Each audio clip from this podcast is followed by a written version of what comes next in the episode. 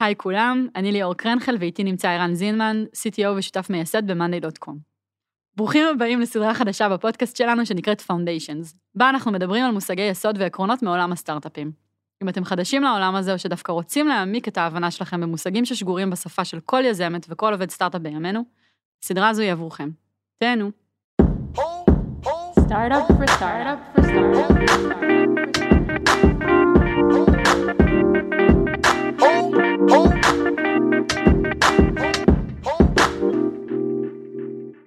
בפרק של היום נדבר על מטריקת ה-TROI, Time to Return on Investment. כמה זמן לוקח להחזיר את ההשקעה השיווקית שיצאה ללקוח, ואיך היא מסייעת לנו לנהל את תזרים המזומנים של החברה ואת ערוצי ה marketing שלנו בצורה הטובה ביותר. בסוף הפרק נענה על השאלות ששאלתם אותנו בקבוצת הפייסבוק שלנו. אתם מוזמנים להמשיך ולשאול שאלות, ואנחנו מבטיחים לענות. אז TROI, כן, שזאת אה, מטריקה שונה מכל המטריקות שדיברנו עליהן עד היום, נכון, במובן שהיא לא... משקיעים לא שואלים עליה. נכון. זה לא משהו שעכשיו תכניסו לגוגל ותראו אה, כתבות על זה, אולי על ROI. מה שזה אומר, אה, כמה זמן לוקח לי להחזיר את ההשקעה שלי, במקרה הזה בשיווק, לצורך העניין. אז בעזרת המטריקה הזאת אנחנו רוצים לבדוק אפקטיביות של אה, בעצם חזרה של כסף. למה אנחנו מדברים על זה בכלל? אז זה, זה נקודה מעניינת, כי היא שונה מכל המטריקות שדיברנו נכון, עד עכשיו, נכון. מאוד מאוד שונה. עד היום דיברנו על ARR, CAC, LTV, churn, retention, כל המטריקות שדיברנו עד היום הן אה, מטריקות שעוזרות למדל חברת SaaS. להשוות לחברת SaaS אחרת, למדל אותה, להבין את האקונומיקס שלה, את ה-life cycle של לקוחות. את הפוטנציאל צמיחה שלה, כל כן, מיני דברים כמה כאלה. זה בריא הצמיחה, אבל אה, איך אנחנו רואים פה בחברה? עם ARR לא הולכים לסופר. כי בסוף זה מושגים, אה, נגיד קצת אה, נגביל את זה לעולם החשבונאות, זה מושגים שהם עוזרים להבין ולמדל ולנרמל דברים, אבל זה לא אומר לך בפועל מה קורה לך עכשיו בכיס.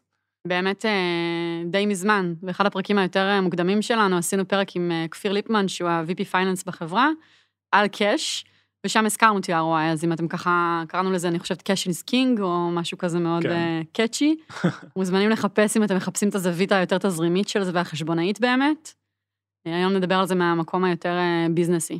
כן. אז אמרנו שהיא שונה כי היא מדברת עם, על כסף אמיתי, כסף שנכנס ויוצא מהכיס, מחשבון הבנק לצורך העניין.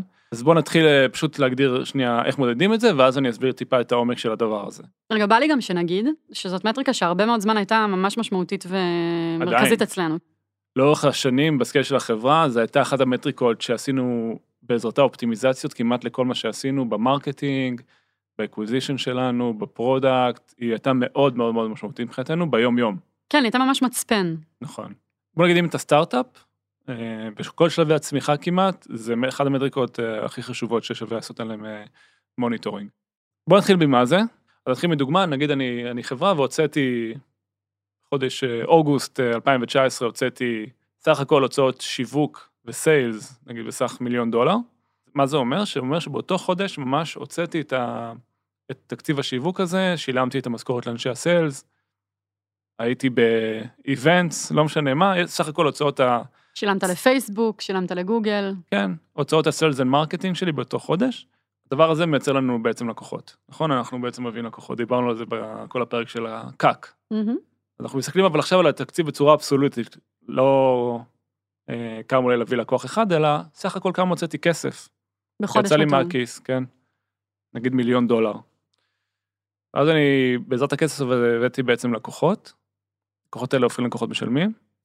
אה, ומה שמעניין אותי זה מאותם לקוחות שקניתי, להבין כמה מהר הם מחזירים לי את המיליון דולר. עכשיו, בכסף. לא במנויים. לבנק. כן, לבנק. לא בהתחייבות לא למנוי עתידי. ב-LTV, לא ב-ARR, כמה הולכים לשלם לי השנה. אה, כמה כסף קיבלתי מכרטיסי האשראי שלהם, מהעברות הבנקאיות שהם עשו לי. כן, ואם לדייק, כן. כי זה TROI, זה לא כמה כסף, זה תוך כמה זמן מיליון הדולר האלה חזרו אליי. נכון, אז, אז, אז פה יש איזושהי גרנולציה, כי בוא נגיד TROI ברמה הכי אבסטרקטית שלו, זה כמה חודשים לקח לי לקבל את המיליון דולר האלה חזרה לכיס, מאותם הלקוחות. מאותם הלקוחות שהבאתי. דוגמה, תשובה אפשרית, שמונה חודשים. אז תוך שמונה חודשים, נגיד הוצאתי מיליון דולר, בחודש הראשון אה, שילמו לי, מעט יחסית, כי אצלנו יש... כן, נגיד יש trial, נכון. הרבה נגיד, אבל גם שילמו שנתית. אוקיי, אז שילמו שנה מראש, אני מקבל את כל הכסף מראש. זו נקודה חשובה שאנחנו תכף נעמיק אצלה. חלק שילמו חודשית, אז אני אוגר את הכסף כל חודש. יש סליקה באשראי שלהם, זה מגיע לבנק שלי, ואני בעצם רוצה לדעת מתי אני מגיע ל-100%. אני אמרתי שזה הרמה הכי אבסטרקטית, כי אני חושב שיש עוד רזולוציה מאוד מאוד מעניינת, שזה הקצב חזרה. בדרך כלל הוא לא ליניארי לאורך כל השמונה חודשים. במקרה שלנו, נגיד, אה, חלק ניכר מהכסף חוזר בחודש הראשון, כי נגיד הרבה אנשים משלמים שנה מראש, אה, ואחר מכן מתווסף עוד ועוד אה, כסף. לפעמים בחודש השני, כי שוב, בגלל הטרייל, יכול להיות שהם התחילו לקראת סופו של חודש, אז ייקח לך עוד חודש לראות את ההחזר של הכסף. נכון, אז החודשיים הראשונים מאוד משמעותיים אצלנו. נכון. זו נקודה חשובה מה שאמרת, כי אנחנו בעצם מתחילים לספור מהרגע שהוצאנו את הכסף. כשאתה מוציא את הכסף ברגע הראשון, אתה מקבל סיינאפים, לוקח לאנשים זמן להפוך להיות לקוחות משלמים. אנחנו עוקבים אחרי הסיינאפים האלה ומסתכלים על הכסף שהם מייצרים לנו לאורך זמן. אנחנו, כשאנחנו מנתחים את זה בחברה, אנחנו ממש מסתכלים על הוקטור, זאת אומרת, כמה אחוז הם החזירו לי בחודש הראשון, כמה אחוז הם החזירו בחודש השני. אז נגיד, דוגמה אפשרית, ברזולוציה יותר עמוקה ממה שאמרתי מקודם על השמונה חודשים, אז נגיד חודש ראשון 40 אחוז, חודש שני זה הקומולטיבי, כן? כי כסף שהם משלמים לא חוזר, 55 אחוז, 65, 70, 72, 75, נגיד, נגיד שאחרי שמונה חודשים קיבלנו 100% בחזרה. כן. עכשיו זה יכול להמשיך גם אחר כך, אחרי תשעה חודשים 103, אחרי עשרה חודשים 104. ושוב, רק, זה, זה כאילו בסיסי מאוד עדיין, אבל זה גם יכול לקחת 24 חודשים, ויש כן. חברות שזה לוקח גם שלוש שנים, נכון. וזה יכול אה, תיאורטית אה, גם לקחת חודשיים. אני, אני אגיד מה המספרים שלנו, אולי זה יעזור גם, אז אנחנו תקופה מאוד מאוד ארוכה, זה משתנה בחיים של החברה, זה גם קטע מעניין. א' זה משתנה בין קורט לקורט, אנחנו מסתכלים על זה ברמה חודשית, אז יש חודשים יותר טובים, יש פחות טובים, אנחנו עושים כזה מיצוע ביניהם. הייתה תקופה ארוכה שהיינו על סדר גודל של שישה, שבעה חודשים לקבל 100% מהכסף חזרה. היו- היה תקופה מאוד מאוד ארוכה שהיינו שמונה, תשעה חודשים, עכשיו אנחנו קצת אה, אה, הרחבנו את זה, אנחנו עכשיו על כמעט 12 חודשים לקבל את כל הכסף חזרה. אה, אפשר לשחק עם זה, מן הסתם זה מאוד מושפע מתקציב ה marketing, כמה אתה אגרסיבי וכולי. עכשיו, השאלה היא למה זה חשוב, כאילו מה זה עוזר לנו בחיים. נגיד אנחנו חברת סטארט-אפ. נגיד, אה, תארו כן. לכם. לא עשינו פה את הדוגמה של החדרי כושר. היום עדיין לא. עדיין לא הזכרנו חדרי כושר היום. כן. אז נגיד שאנחנו חברת סטארט-אפ, טוב, הפעם. כן. עכשיו, מה מאפיין חברות סטארט-אפ? שמקבלים אה, כסף ממשקיעים. אה, עכשיו יש לך איזשהו משאב, שנקרא כסף. זה כאילו דרך אבסטרקטית להסתכל על המסע שלך בתור סטארט-אפ. מן הסתם חלק מהכסף הזה הולך למשרד, הולך למשכורות, להרחיב את כוח האדם, אבל אה, בוא נגיד החל מ round A, לא seed, אחרי שיש לך כבר מוצר, מצפים ממך להשתמש בכסף הזה לצמיחה. כאילו אומרים לך, קח את הכסף, הרי מה כל הקטע של המודל הון סיכון? אנחנו ניתן לך כסף, אתה תצמח מהר יותר. אחרת היית אה, יכול לצמוח bootstrap לבד בלי מימון חיצוני, אבל אחוז מאוד מאוד בשנה, לאט. נכון. כן. מהמם. זה ה-DNA של The winner takes it all, אה, תרוץ מהר, תעשה scale, Silicon Valley ובכלל הבורסה מאוד אוהב חברות שצומחות מהר, זה נחשב סיפורי הצלחה. לכן לא מדברים על רווחיות, כי אין מטרה של אה, לראות את ה... נכון, לפחות בשלבים הראשוניים. כן. ו- ועכשיו נשאלת השאלה, אוקיי, אז יש לך איקס כסף שגייסת, נגיד חמישה מיליון דולר, אז יש לך את ההוצאות שאתה לא שולט עליהן, כמו שאמרנו, אבל יש, יש איזשהו סכום שאתה אומר, טוב, זה אני משקיע עכשיו ב-Sales and Marketing. ואז השאלה שנשאלת זה מה, מה הצורה הכי אפקטיבית לעשות את זה. בוא נגיד מה הצורה הכי לא אפקטיבית לעשות את זה. אה, לבוא ולהגיד, אני יודע שה-LTV שלי זה 6,000 דולר, עד היום אה, קנינו לקוחות עם קאק של נגיד, אה, לא יודע, 1,500 דולר, בוא נהיה רגע, תגיד את זה אגרסיבי. בעברית, כן. ולא במטריקית. לא, אז אז ה-LTV שלך זה כמה הלקוח יכניס לי כל החיים, הקאק זה כמה עולה להביא אותו. אז אתה אומר, טוב, אני יודע שאני מכניס ממוצע 6,000 דולר מלקוח ב-LTV שלו בכל החיים שלו, אני יודע שעולה לי לקנות לקוח אה, 1,500 דולר, מהמם. שוב, אה, הזכרנו בפרק הקודם, אה, הקודם קודם, יחס CAC LTV טוב, אה, 4x, נכון. אז אני אשקיע פי שתיים אה, לקנות לקוחות, אני יותר אגרסיבי, אני אדחוף עוד יותר ב marketing, אני, אין לי בעיה להוציא 3,000 דולר ללקוח בשביל שיצמח מהר. זה טעות חבל על הזמן. למה? כי זה כאילו מרגיש אגרסיבי, זאת אומרת, אני מוכן אה, להרוויח פחות על כל לקוח, אבל זה דרך נהדרת לגמור לך את כל הכסף בבנק. אבל זה מאוד אינטואיטיבי. נכון, זה הבעיה. כי אתה בעצם אה, מסתכל צעד אחד קדימה. זאת אומרת, טוב, הייתי ככה אגרסיבי עד עכשיו, זה מה שהיה נראה לי הגיוני, אני אוציא פי שתיים כסף. אבל זה כאילו לא מעניין, כי אתה לא מסתכל על הדבר הנכון. כי בסוף, הלקוחות שלך, הלקוחות המשלמים שלך, יש להם חלק מאוד מאוד מהותי במימון הצמיחה שלך. מהמם. אני ממש מסתכל עליהם בתור שותפים להשקעה. אמ, כי למהירות שבה אתה מקבל מהם כסף, יש השפעה אדירה על היכולת שלך להוציא אותו שוב. הרי בסופו של דבר אנחנו בונים פה מכונה. ואנחנו משקיעים ב marketing בחודש מסוים, אז אנחנו מוצאים סכום מכובד על marketing לדוגמה, ואם אני אצליח לה- להחזיר את הכסף מהר, מה זה אומר? שחודש הבא אני יכול להשקיע עוד יותר ב marketing. לעומת זאת, אם אני אקנה לקוחות מאוד מאוד ביוקר, וייקח להם המון זמן להחזיר את הכסף, למרות שזה יהיה מודל אפקטיבי והם יחזירו בסוף, אני פשוט, אה, הבאר שלי של ה-cash flow תתייבש.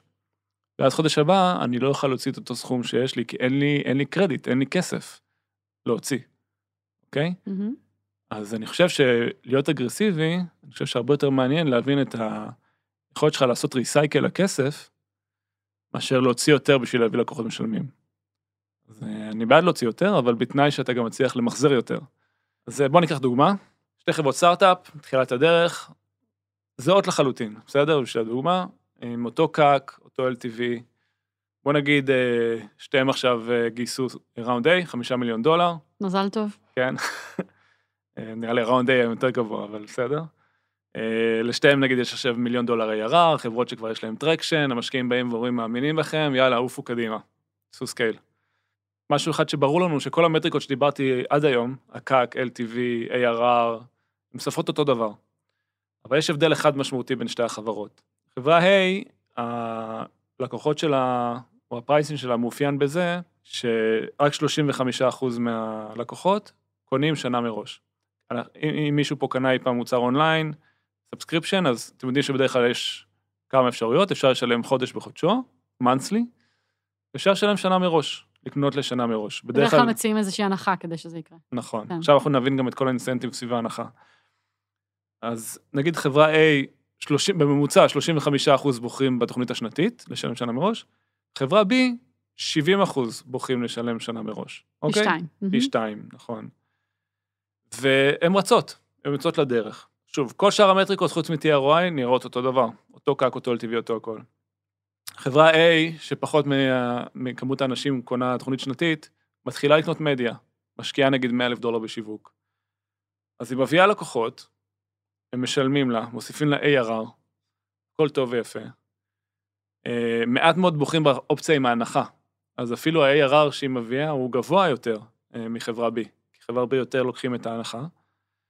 אה, אבל מבחינת קאש, רק בגלל שרק 35 בוחרים בתוכנית השנתית, הרבה הרבה הרבה פחות גבוה מחברה B.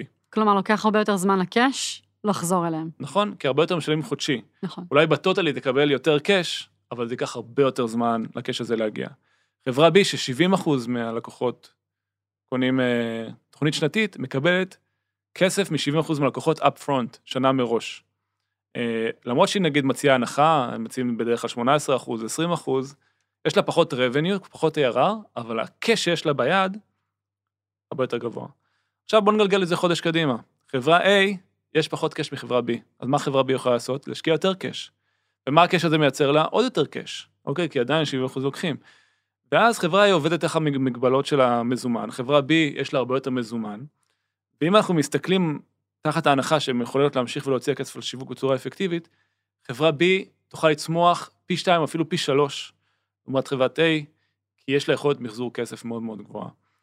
וזה זה Game Changer מטורף. שוב, זה לא משתקף באף מטריקה, כי כמעט אף מטריקה בסאס לא מדברת על cash flow. הקטע הוא שדרך שאני מסתכל על זה, שאתה מגייס חמישה מיליון דולר ממשקיעים, אבל חברה בין תוכל, תוכל להציע נגיד, להוציא 15 מיליון דולר על שיווק. לעומת חברה A שתוכל תוכל להציע, להוציא 7-8 מיליון דולר על שיווק. בסוף זה מסתכם לזה. וכל ההבדל ביניהם זה כמות הלקוחות ששילמו להם שנה מראש.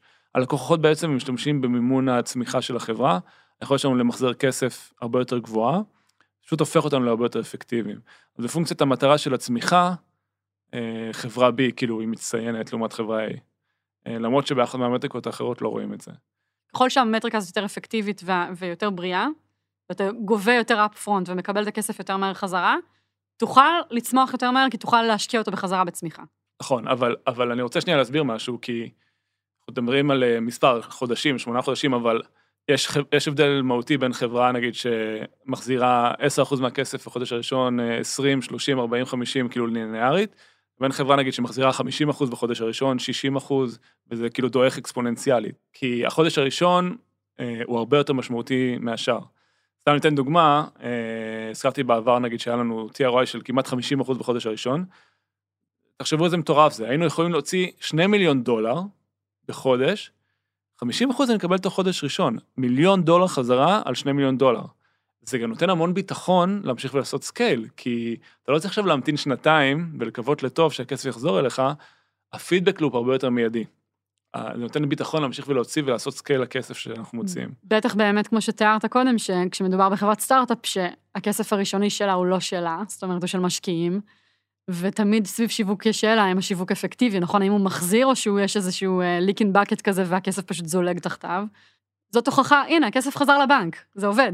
נכון, אבל, אבל משקיעים, הם כל הזמן מסתכלים על זה ב-LTV. תראה לי שכאילו אתה ב-LTV מרוויח הרבה יותר מהקרק. הם מסתכלים על זה ככה, זה, זה, זה דבר אחד להסתכל עליו, אבל המהירות של הקאש, בעיניי הרבה יותר קריטית בתור חברת סטארט-אפ, ואני חושב שהרבה משקיעים לא מסתכלים על זה בצורה כזאת, כי זה מאפשר לך בעצם לצמוח בצורה הרבה יותר בריאה, הרבה פחות ריסקית, סופר משמעותי. אז ככה הזכרנו בכוכבית שזה משהו שהיינו מאוד מפוקסים עליו בהתחלה, וזה השתנה, אז ניתן לזה framing, זה משהו שרצנו אותו כמעט 4-5 שנים ברמה דתית, היינו בודקים את זה כל הזמן, ה marketers היו עושים אופטימיזציה לפי זה, לפי ה-TROI. תן דוגמה למה זה אומר אופטימיזציה לפי... מרימים. קמפיין, בפייסבוק או ביוטיוב, אה, או בגוגל, אה, ובודקים על קמפיין מסוים, תוך כמה, כמה אנחנו מקבלים בחודש הראשון, כמה בחודש השני, לראות שזה הגיוני. ו, ובעצם, נגיד היום במצב של החברה, זה טיפה הורדנו את הסנסיטיביות של זה. כי היום נגיד ה cash הוא פחות limitation, אבל במשך תקופה מאוד ארוכה, ב round A, ב round B, ב round C, כל הזמן אמרנו, טוב, קיבלנו cash ממשקיעים, איך אנחנו ממנפים אותו בצורה הכי אפקטיבית בתור חברה. וזה היה הגיוני. עכשיו, אנחנו יכולים להגיד לעצמנו, טוב, אנחנו יכולים לקחת dip טיפה יותר עמוק ב cash, כי אני יכול לממן את זה. אה, מהלוואה או מכסף שלקחתי ממשקיעים, יש לי עוד resource שהוא לא תלוי דווקא, כאילו הקאפ שלי היום באזורים אחרים. טיפה אפשר להוריד רגישויות במקומות מסוימים ולסבול כאילו TROI טיפה יותר ארוך במקום שאנחנו נמצאים בו עכשיו. כן, זה גם דרך ממש טובה להסתכל על שנה ולדעת עם כמה כסף תסיים את השנה בבנק. שוב, בסוף, בתור סטארט-אפיסט, אני זוכר את עצמי בהתחלה, זה לחיץ אותי כל הזמן. כמה כסף יש לנו? כמה אנחנו שורפים? כמה runway? אתה כל הזמן חי מסיבוב לסיבוב. אתה רוצה למקסם את זה. אני זוכר שהייתי עושה אקסלים שמחשבים כמה זמן נשארנו לחיות. זה פשוט נותן המון המון ביטחון. זה כאילו, ברגע שאתה גם מכוון את כל החברה לשם, וזה אתה עושה אופטימיזציה. לצורך העניין, אה, מישהו מצליח ב-AB טסט אה, להגדיל את כמות הלקוחות שלו לוקחים אירלי. זה, זה Game Changer. כי אתה מכוון לשם גם את האנשי מוצר פתאום. נכון, אה, נגיד אצלנו 50 55 או 60 אחוז לקחו שנה מראש. זה Game Changer. אני פוגש סטארט-אפ של 30 אחוז לוקחים שנה מראש של לקוחות שלהם. אני אומר להם, תקשיבו, אתם לא מבינים כמה זה משמעותי ל cash flow, לזה שתישנו בלילה, אז זה כסף שנכנס לכם לבנק. זה משהו סופר משמעותי. אה, זה, יש incentive לתת הנחה. זאת אומרת, הדרך היחידה למקסם ת ROI היא, היא למקסם את כמות הלקוחות שמשלמים לך שנתית מראש? כן, אבל זה יותר מורכב מזה, כי אצלנו זה כיוון את ה marketing, אז הסתכלנו על קמפיינים מהפריזמה הזאת. ראינו שיש שונות בין מדינות, יש שונות בין צ'אנלים, ראינו שיש שונות ב... על- ה pricing משפיע על כמה הולכים yearly, ראינו שיש המון המון פרמטרים שמושפעים מזה. אז זה לא רק, אה, טוב בוא נעשה A-B test שיותר אנשים ייקחו yearly, זה ממש מכוון את כל החברה, בסדר? את כל מי שעובד על המוצר, את כל מי ש... את שאר המחלקות, זה מכוון. וגם את ה sales, אמרנו תקשיבו, cash flow זה חשוב, אז אל תיתנו תנאי תשלום של שוטף פלוס 120, שאולי בכל חברה אחרת זה לא היה משנה, כי את ה-revenue אנחנו עשינו recognition ברגע שאנחנו חותמים על חוזה. כאילו הקאש זה הגיע אחר כך, כאילו זה לא חשוב. אבל זה מה שמניע אותנו, לפחות בשנים הראשונות, מהמם. זה קריטי בטירוף. סתם ניתן עוד אנקדוטה, אה, אנחנו קונים אה, בכל העולם מדיה, וקנינו גם באנגליה, ב-UK. ואני לא יודע מה הסיפור של החבר'ה שם באנגליה, אנשים טובים, אבל הם אוהבים לשלם מנטלי. כאילו ממש משהו תרבותי. אז LTVים שלהם מדהים, הקאק שלהם סבבה, אבל לוקח להם המון זמן להחזיר את הכסף. קאש, מהמם. לא revenue. אז אה, וואלה, אנחנו לא, בהתחלה לפחות, בשנים הראשונות, לא היינו שם אגרסיביים. כי ידענו שהם לא מחזירים את הכסף מהר. וידענו שאנחנו צריכים לממן כאילו את הצמיחה שמה. כלומר, זה ממש השפיע על בחירה בהתמקדות בשוק מסוים. כן, כן, דמוגרפיות, ערוצים, ערוצי שיווק, יש גם שונות. שוב, כל מוצר לגופו, אבל ברגע שאתה שם על זה טרקים ואתה שם על זה בתור מגדלור, אני חושב שזה מכוון את החברה. אה, איך עושים את זה, אגב? אתה יודע, אחת השאלות שחוזרות בכל מיני, בין הפרקים, זה פרקטית איך עושים את הדברים. אז נגיד שעכשיו אה, ערוץ שיווק X, איך בסופו של דבר אתה קושר אותו ל-TROI? כאילו, זה נגיד מטריקה שאף דשבורד לא ייתן לכם. כאילו, זה אולי שווה להגיד. דיברנו בפרק הקודם על כל מיני אה, כלים. חברות, כן, הם לא ייתנו מהמם. לכם את זה, זה משהו שהוא די יוניק. אה, אנחנו פשוט פיתחנו את זה לבד, זה די פשוט אבל, כי בסוף, הסתכלנו על זה ברמה חודשית, כן, לא ברמה יומית, לפחות ב-level, והסתכלנו כמה אנחנו מוצאים ב sales marketing בחודש מסוים, זה מספר שהוא בסוף, כולנו יודעים אותו. הסתכלנו על לקוחות מאותו חודש, וראינו איך מתנהגים, אפילו אפשר לעשות את זה באקסל, כאילו זה לא מורכב.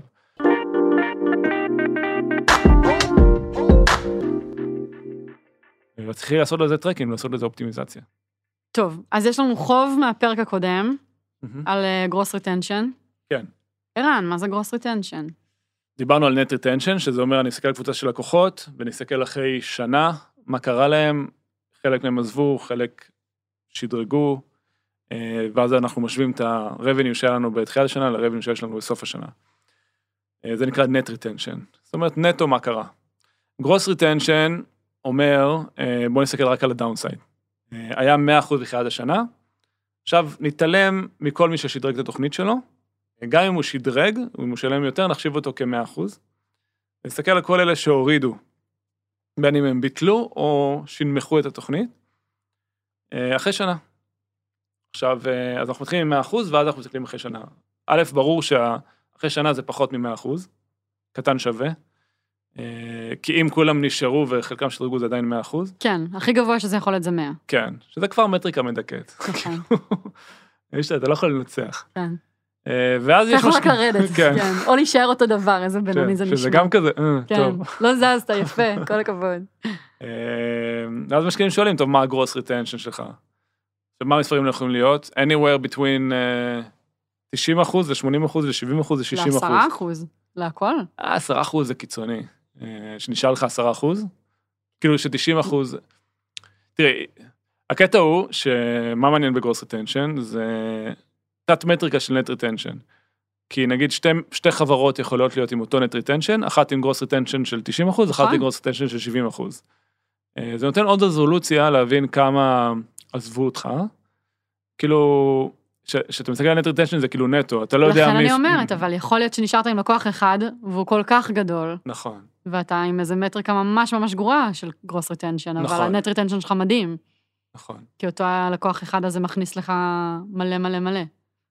האמת שהיה לי, אז ביום שישי, אה, בערב, אחד המשקיעים שלנו התחיל להתכתב איתנו על gross retention. כאילו, מה זה דיון מעניין? זה נשמע קצת גיקי שאני אומר את זה ככה. אה, כן. עלו עליך, אתה גיק, ערן, עד עכשיו הסתרת את זה, כן. אז הוא אמר שדעתו gross retention זה מטריקה נורא מעניינת. אמר, אני חושב שמי שיש לו gross retention גבוה, נגיד 90 אחוז, היא חברה יותר טובה מחברה שיש לה gross retention של אה, 70 אחוז. תשמע, אני ממש לא מסכים איתך. תשמע, דבר ראשון, לשתי החברות יכול להיות אותו net retention. net retention זה מראה כמה העסק בריא.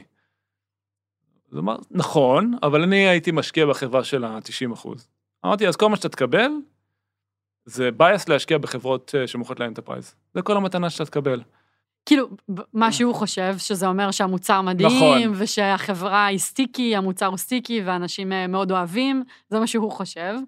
ומה שאתה אומר, שאולי תהליך המכירה היה כל כך מורכב, וה setup הראשוני, נכון? כן, חברות ה enterprise נוטשות פחות, לוקח להם המון זמן לנטוש. כן, כי גם תהליך קבלת ההחלטה של להתחיל לעבוד עם מוצר הוא מאוד מאוד איטי וארוך הרבה פעמים, אז האישור לצאת ממנו והאימוץ של כלי אחר, הוא, הוא בסייקלים של הרבה מאוד זמן. נכון, או שאני אפילו אגיד את זה אחרת, אם נסתכל על כל החברות שמוכרות ל consumer או SMBs, נגלה שה median מהחברות best in class הוא 75 אחוז. כן. אז כשאתה מחליט להשקיע בחברות שיש להן 90 אחוז gross retention, אתה עושה לעצמך bias.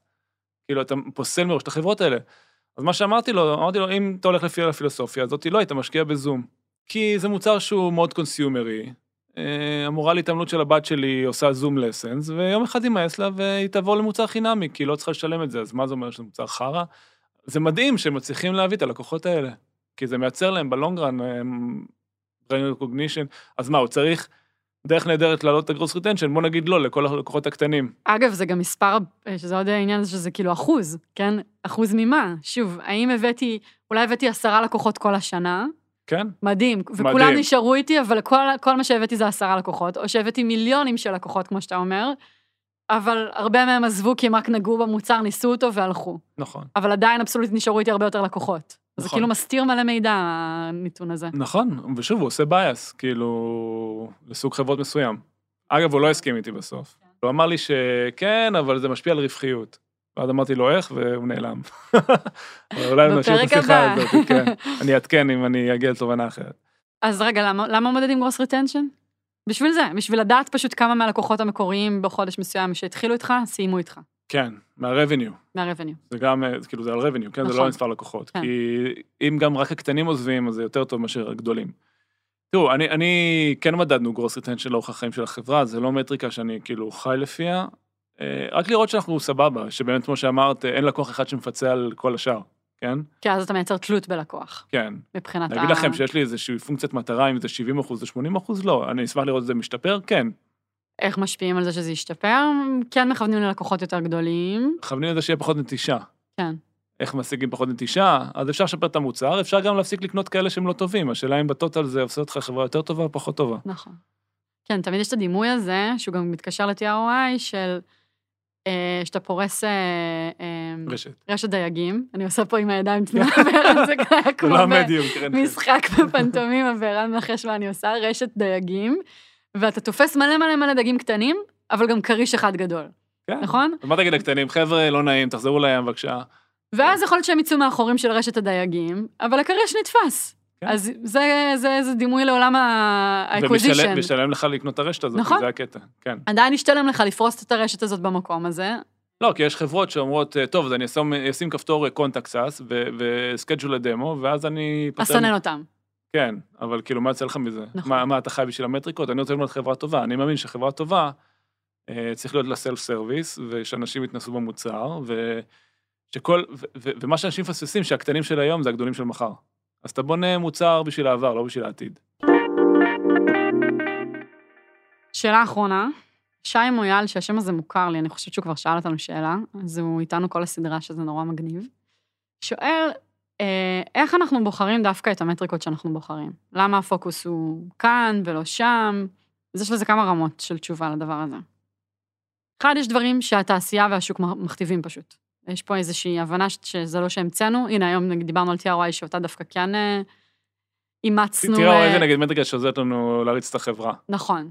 אבל יש מטריקות שהם מצפים לשמוע עליהן, שאחר כך מדווחים אותן גם בבורסה, זאת אומרת שהן הן, אה, סטנדרט. כן, נגיד net retention זה משהו שהרבה מאוד חברות SaaS מדווחות לבורסה. כן LTV, זה דברים שמצפים לשמוע עליהם, אז, אז, אז זה, זה סוג אחד של דברים. אני חושבת שהשאלה היותר מעניינת היא, איך אתה מחליט לא מה למדוד, אלא עם מה לעבוד ביום-יום. כאילו שזה לשם לדעתי השאלה המכוונת. אז נגיד שמדדת דברים מסוימים כדי שיהיה לך אותם, כי מצפים לראות אותם, איך אתה מחליט איזה מטריקות מכווינות אותך ביום-יום?